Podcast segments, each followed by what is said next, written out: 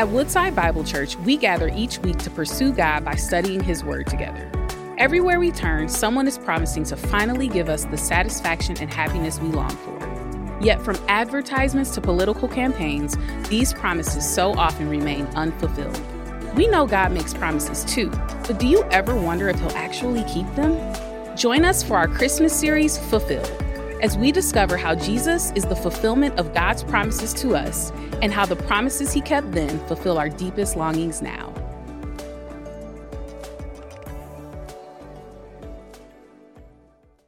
Well, good morning, everyone.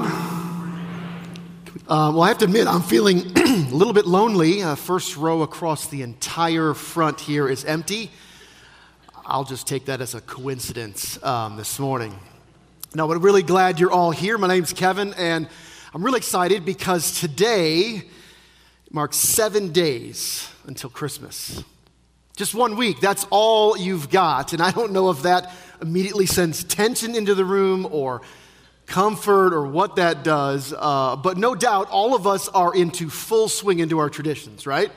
Maybe you've got your tree, you're decorating, tinsel everywhere, singing angels and snowmen around your house. I don't know whatever your traditions are, but no doubt we're all into full swing of those things, looking forward to celebrating Christmas. One of the traditions that we have in my family is that on Christmas Eve, we all get new pajamas. We started this when the boys were young.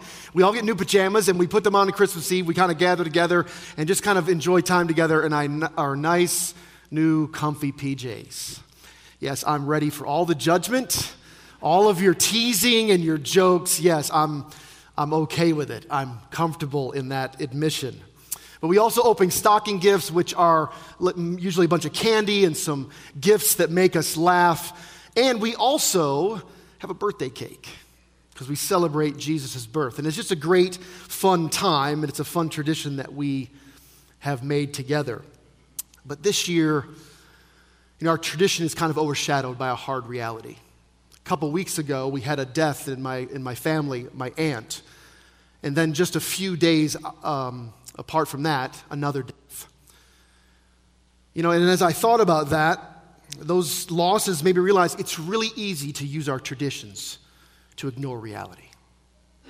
Especially this time of year, right? We can use our traditions to kind of escape out of the pain that is ever so present in our lives.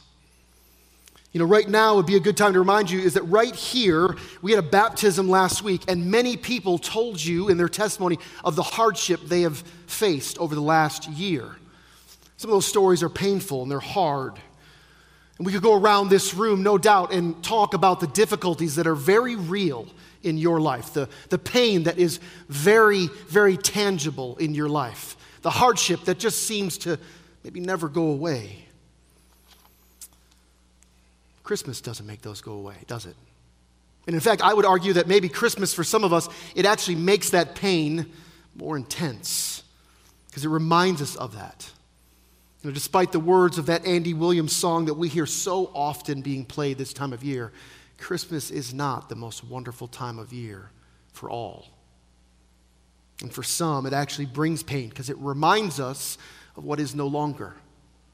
It reminds us of the sting of lost loved ones. It reminds us of stress from family issues, maybe even painful divorce. Or how do I keep this all together financially, God? How do I make this relationship work out? I can't seem to get along with this person, or this person doesn't get along with me. How is this going to work? Pain seems like it's everywhere we look. For many, Christmas is not merry and white. It's actually blue, perhaps even dark blue. I don't know if you realize this, but the first Christmas was a blue Christmas. And today we're going to look at a passage that's usually left out entirely from Christmas. I'm just going to be honest with you. I have never heard this text preached during Christmas, ever. It's not a go-to. It's usually bypassed altogether. It's a heavy text, no doubt. But I think Matthew wanted his audience to see and to hear something very, very important. I think the Spirit wants us to see and hear something as well. But because it's a heavy text, I'd like to pray because I know I need it. Let's pray. Father in heaven, we thank you for this day. God, we thank you that you have gathered us here to hear from you. We don't come to hear any man. We don't come to hear human wisdom. We come to kneel in your presence and hear from your word. God, you are good. You are faithful. And yet, despite those things, Father, we know the pain and sorrow in our lives. It's very real. Father, you are no stranger to pain and sorrow. Your Son is acquainted with grief, the Scriptures tell us. Father, you are very near to the brokenhearted. And so we come before you to hear from you today because we need no other voice like we need yours. I pray all this in Jesus' name. Amen. Well, we are in the fourth week of our series called Fulfilled, and we are making our way through Matthew's gospel, one of Jesus' disciples, and he wrote his gospel to the Jew. Matthew was a Jew himself, so he's writing to his own kinsmen. And that matters significantly because as Matthew writes his gospel, something we've been telling you week after week, he tells of the events around Jesus' birth using several key Old Testament passages. And he uses them to show how Jesus fulfills God's promises. And today we're going to see how Jesus fulfills one of those Old Testament passages, to show that how he is our living hope. So if you have your Bibles, just join me in Matthew chapter 2. If you don't have a Bible, you can follow along on the screen, or you can actually see our Welcome Center. We'd love to put a Bible in your hands if you do not own one. So Matthew chapter 2, starting in verse 16, Matthew writes this: Then Herod, when he saw that he had been tricked by the wise men, became furious. And he sent and killed all the male children in Bethlehem and in all that region who were 2 years old or under, according to the time that he had ascertained from the wise men. Then was fulfilled what was spoken by the prophet Jeremiah. A voice was heard in Ramah, weeping and loud lamentation, Rachel weeping for her children. She refused to be comforted because they are no more. But when Herod died, behold, an angel of the Lord appeared in a dream to Joseph in Egypt, saying, Rise, take the child and his mother and go to the land of Israel, for those who sought the child's life are dead. And he rose and took the child and his mother, and he went to the land of Israel. So Matthew he's kind of wrapping up the story of Jesus' birth here. We're actually kind of coming to the end of what we know as the birth narrative as Matthew writes it. And as we pick up the story, Jesus has already been born. Okay, so Jesus is born, he's an infant. The family is actually on the run in Egypt. And then Matthew brings Herod back front and center for us to look and see what's going on in him. You know, a couple of weeks ago, we were introduced to Herod when the wise men came to him and asked, where was Jesus born?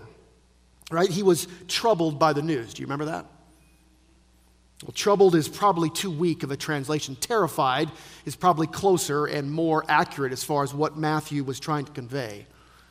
I tell you that because your spidey sense should have been activated as soon as you saw what Herod's reaction was to Jesus' birth. Because his next several moves, every single move he did after that, was to scheme.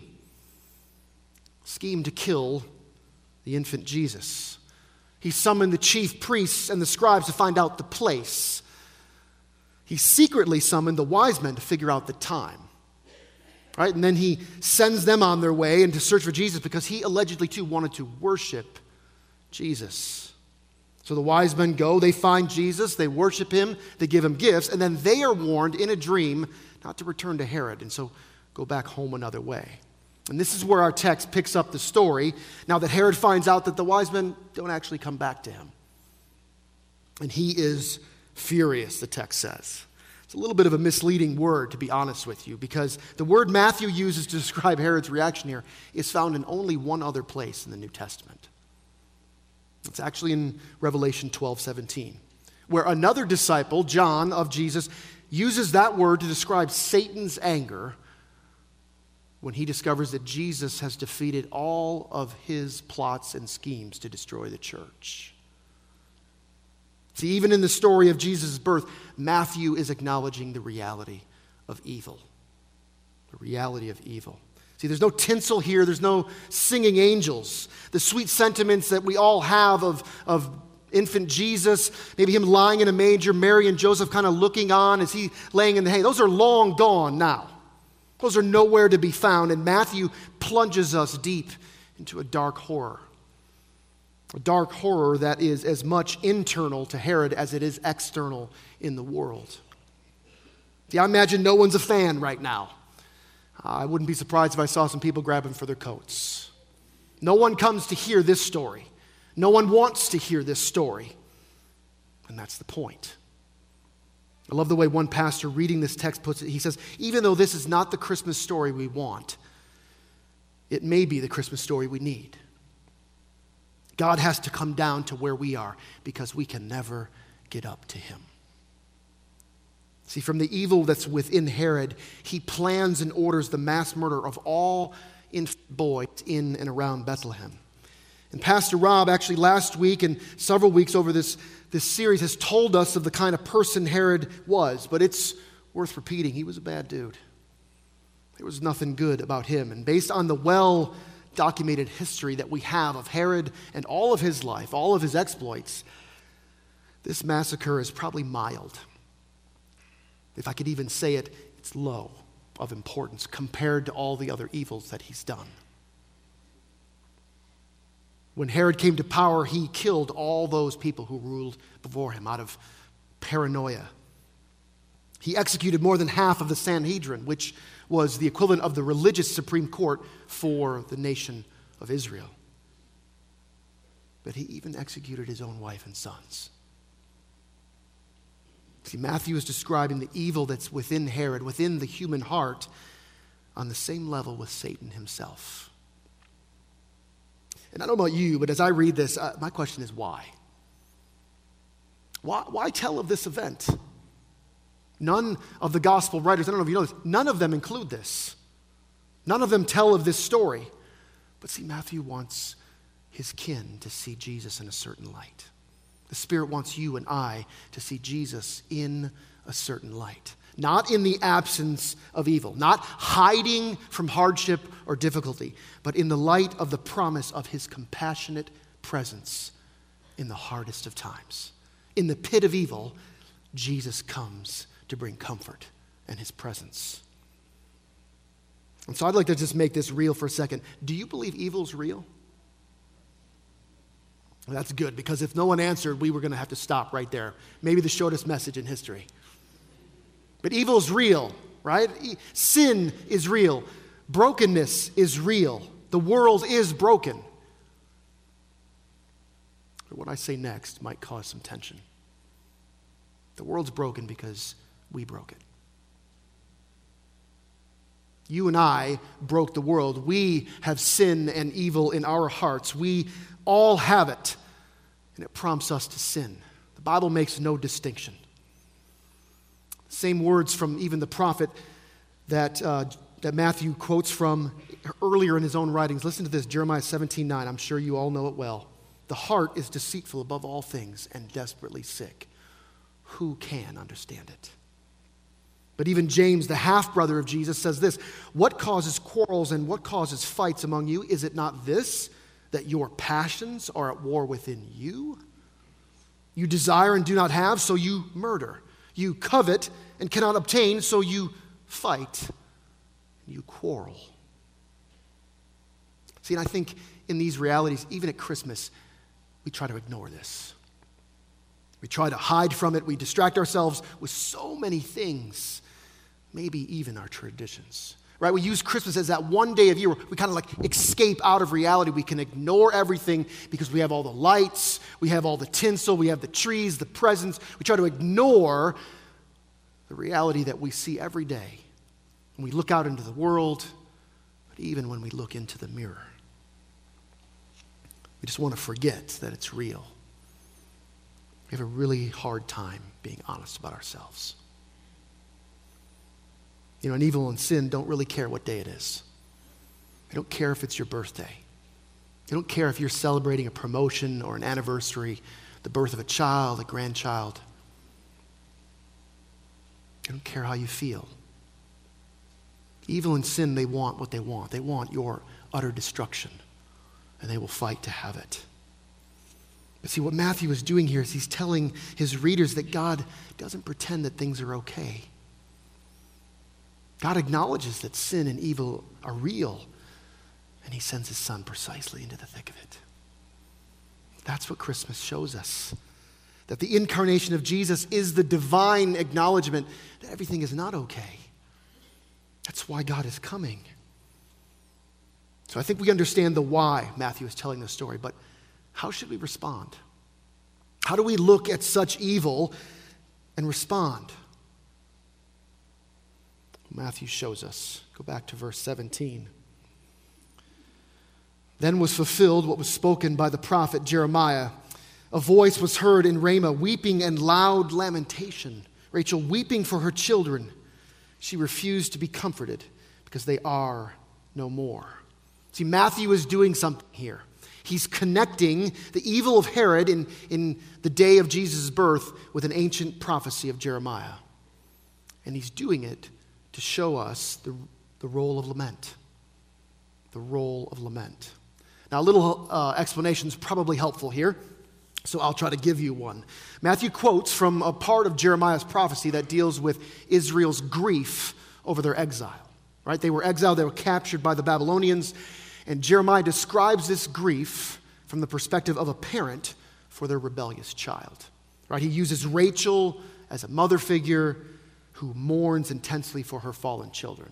Now, if you remember, Rachel's the wife of Jacob.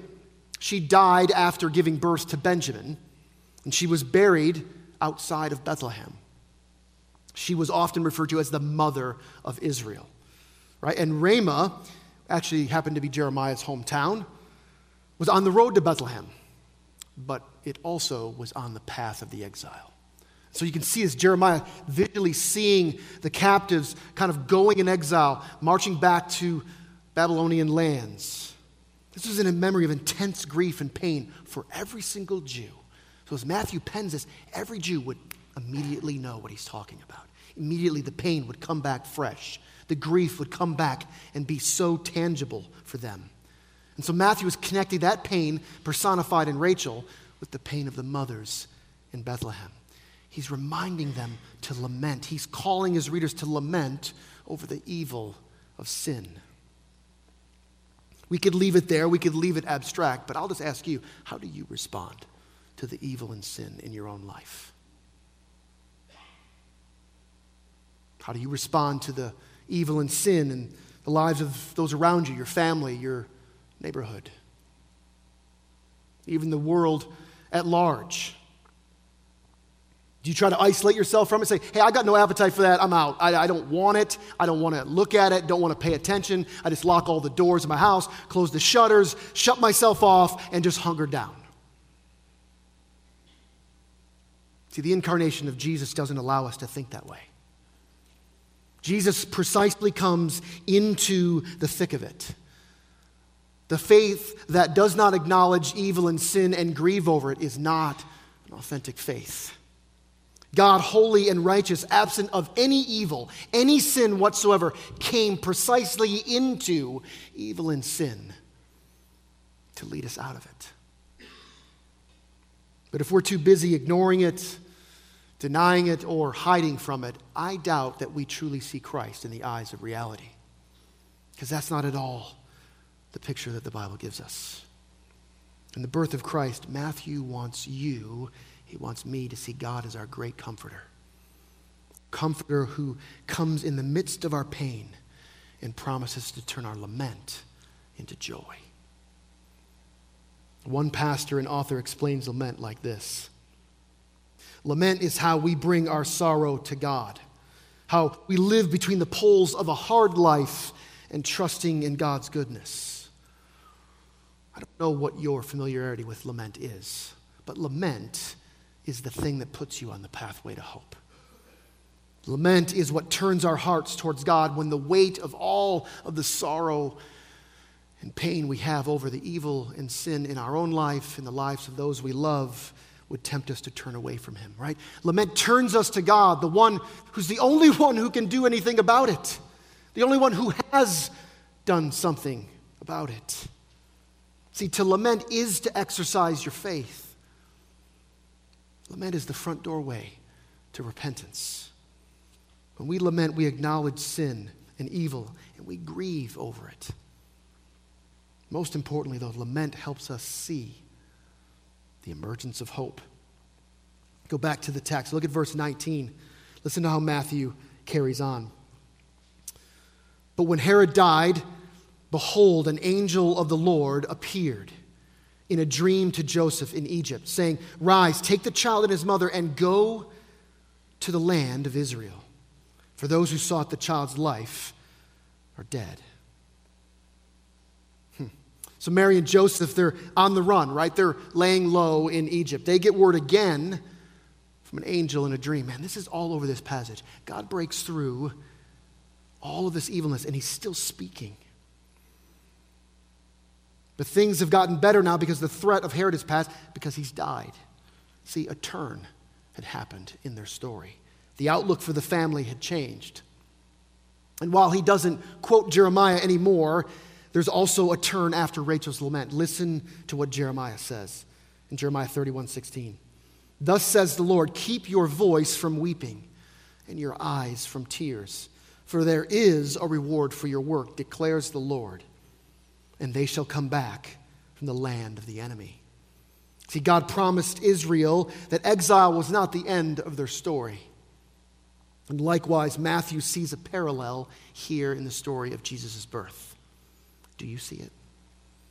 It's right there. But when Herod died, right there in those four words, there was a turn.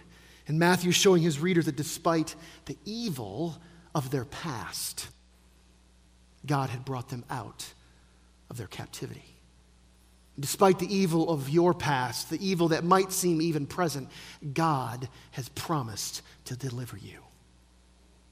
But now, Matthew is showing his kinsmen, the Spirit is showing us that God's done it in power now, in the promise of and deliverance of his Son to us on Christmas Day. I love this. Evil doesn't win in the end. And evil has its own ending, which starts with the arrival of the Savior. This is so beautiful, and I hope that you see it. God is so good in this. It's his presence that signals the end for evil and sin and all the pain that comes with it. God is so good, and he gives us hope as that merges through there, through his birth of his Son.